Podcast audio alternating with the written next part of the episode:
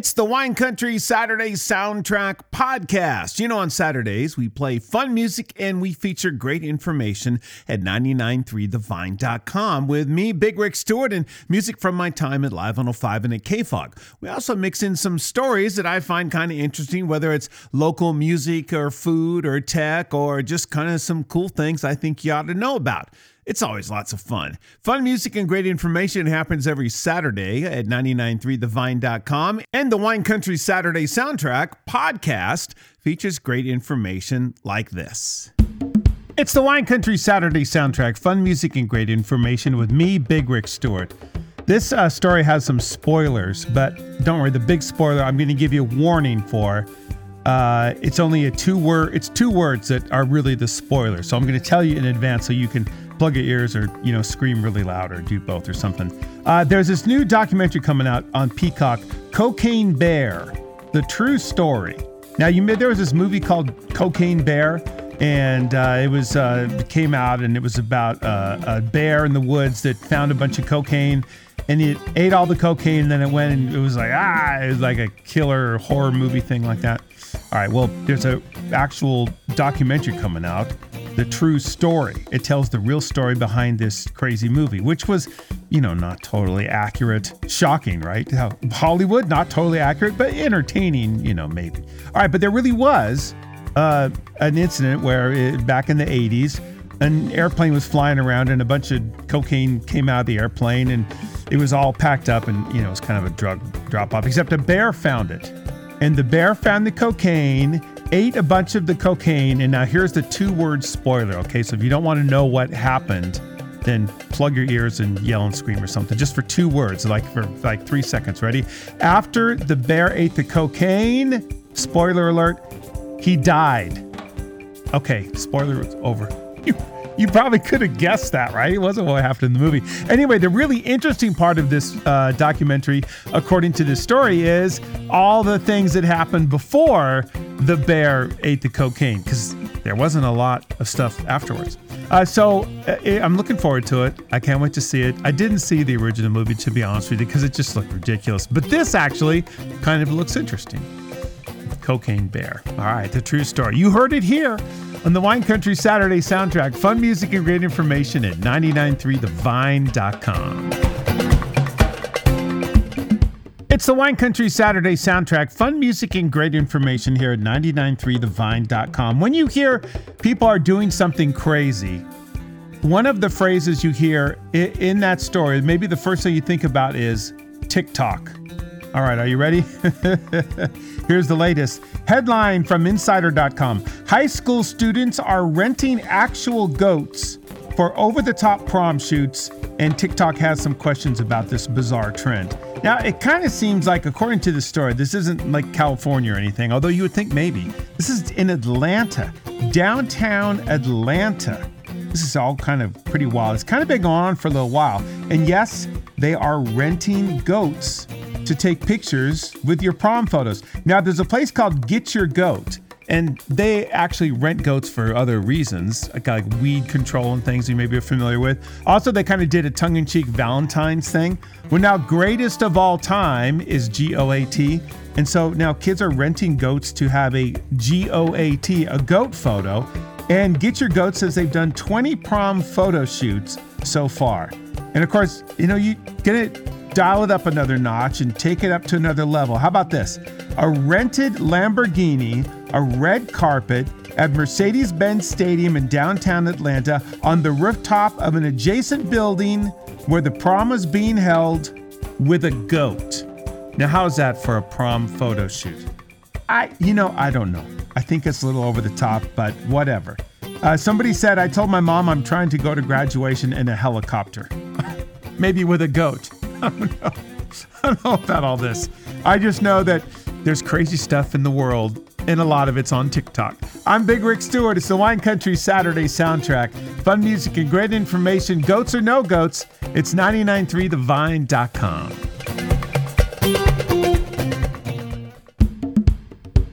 It's the Wine Country Saturday soundtrack. Fun music and great information with me, Big Rick Stewart.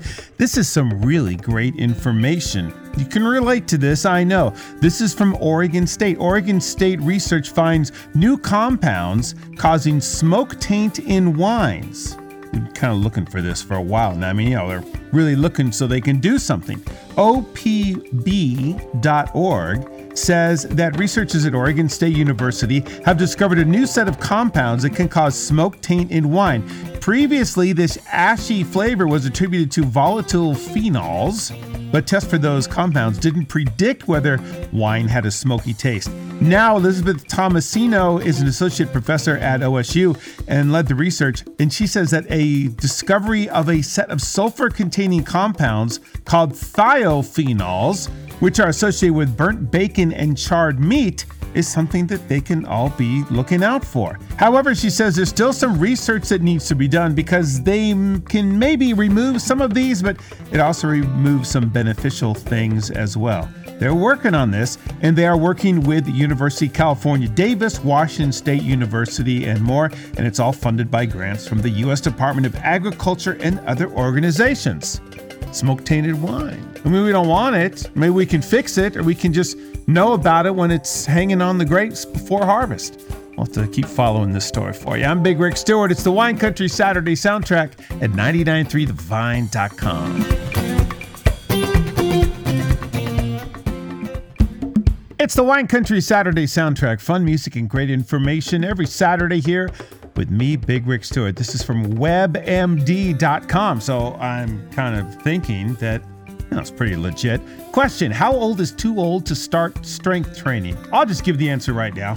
It's never too old to start strength training. In fact, as you get older, and this kind of has happened to me, WebMD says aging is one of the greatest threats to your freedom and independence you'll ever know, only because of what it does to your muscles. It's kind of like fading away.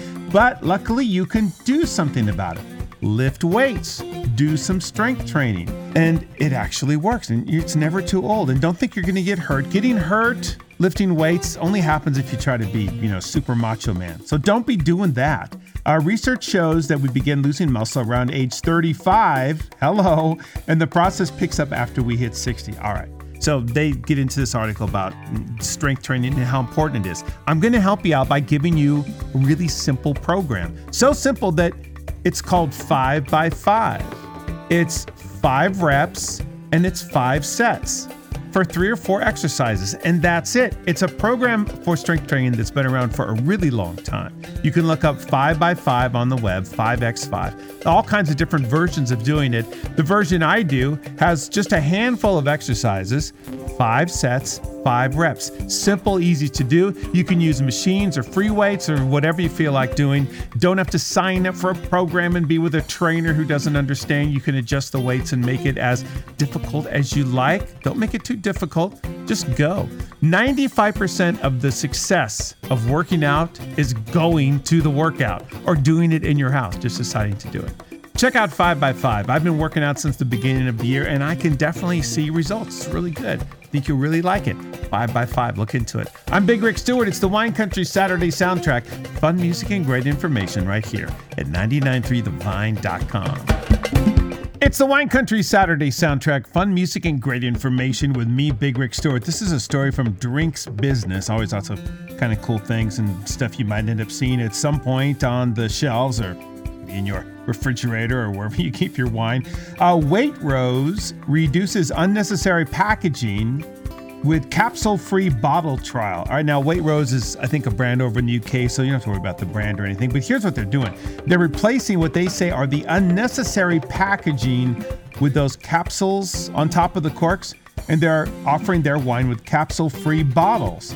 I am so in favor of this because I don't I'm not a big fan of capsules at all. In fact, I know there's a certain way to cut them off with that little tiny little itty bitty knife and you scroll around and you on the glass and the thing and it's I just take the whole thing off. I just I cut it from the bottom to the top and I just take it off. I peel it off. Or sometimes what I love is when you can just grab the capsule and twist the bottle and you can tug kind of hard, but after a couple tugs, the capsule just slides right off, and there's the cork waiting to be opened. So why do they have those capsules on anyway? Well, I guess way, way, way back in the day, one, corks weren't that good.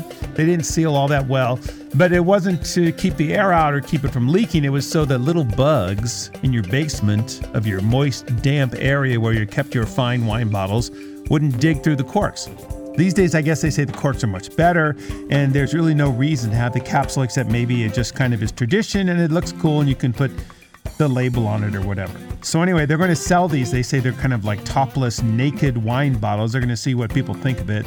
I hope people think it's really cool because I think it's a great idea. Besides, you can decorate the cork, right? Some wine bottles have really cool corks and you don't know that because it's all covered up. All right, so this is happening over in the UK. Maybe it will happen here As far as I'm concerned, the sooner the better. I'm Big Rick Stewart. It's the Wine Country Saturday soundtrack. Fun music and great information every Saturday here at 993thevine.com. It's the Wine Country Saturday soundtrack, fun music and great information with me, Big Rick Stewart. One of the craziest things that uh, happened out of COVID was, I mean, to me, was that people rediscovered camping. Camping became a really big deal. It was kind of hard to get some camping equipment for a while and more, and campsites are just packed. I mean, I guess it's affordable entertainment. Well, I mean, all the cool things about camping, people have rediscovered. So it's actually hard to get campsites in the state of California. However, that might all change thanks to Assembly Bill 618, introduced by Assembly member Rebecca Bauer Kahan. Uh, they are looking to maybe propose some amended reservation policies for campsites around California, add incentives for early cancellations, and penalties for not showing up. That way, you know, they can have some actual people using campsites. Instead of just empty reserved campsites, people maybe reserve three or four, then they change their mind and they only use one and I hate when people do that. What are you doing, people? According to Bauer Kahan's office, more than 6.5 million visitors camp in one of California's 15,000 sites, spanning 279 parks each year. Demand is currently at an all time high, but frustrations around nabbing one of these sites, whether it's having to reserve months in advance or waking up for an 8 a.m. window opening or more, uh, has become an even more common phenomenon. And, you know, not just for like Yosemite or places, but I mean, just for regular old places where you want to go on the Russian River, you know, wherever. I'm not naming my favorite places. I'm sure you have yours. Uh, the provisions would apply to all state parks, including the roughly 150 parks that do not use the Reserve California booking system.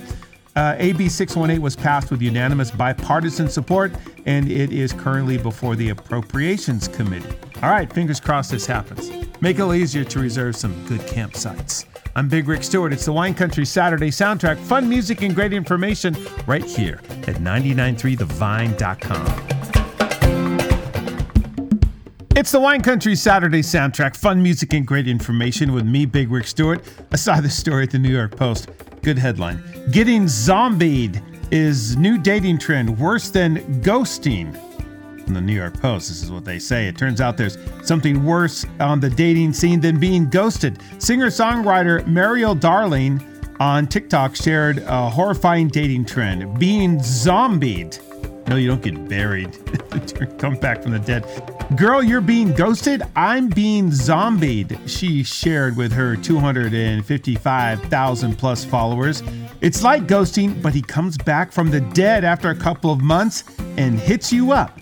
And she goes on to explain the video. So this is when you kind of break up with somebody or you don't hear from them for months, or in some places, some of the commenters said even years, and then all of a sudden they show up like, you know, nothing's happened. Like, hey, what's going on? Let's go out, let's do something. What? Someone in the comments said this happened to me, only I went out with the guy twice six years ago, and they came back from the dead like a zombie. All right, so what do you do? Well, according to dating expert Samantha Jayne, this trend has been around as long as relationships have been in players love to zombie. Uh, when an old flame you're over returns out of the blue without an explanation and expects things to be normal, it is cruel and can leave you feeling bewildered. So then, you know, what's the solution to all this? Well, you can decide to delete the message, ignore it. After all, this seems to be their style of communication and will send a strong message. Or if you truly want an explanation, just ask. Be mindful, this dating expert said. It could be them crawling back only to do it again. So it's often not the best idea to dig up a zombie. so, what will you do with your zombie relationship? I don't know. You know, it's a whole zombie thing. It's really your call. I'm Big Rick Stewart. It's the Wine Country Saturday soundtrack at 993thevine.com. Those are some stories that I have featured on the Wine Country Saturday soundtrack. Tune in at 8 a.m. every Saturday at 993thevine.com. I'm Big Rick Stewart here. Music from my days at Live 105 and KFOG, some current songs, lots of surprises, and more. It's always lots of fun. We have a 10 at 10, a Beatles brunch at noon. It happens all day. The Wine Country Saturday soundtrack and the Wine Country Saturday soundtrack podcast. Tell your friends, and thanks for listening to this podcast, and thanks for checking out 993 The thevine.com.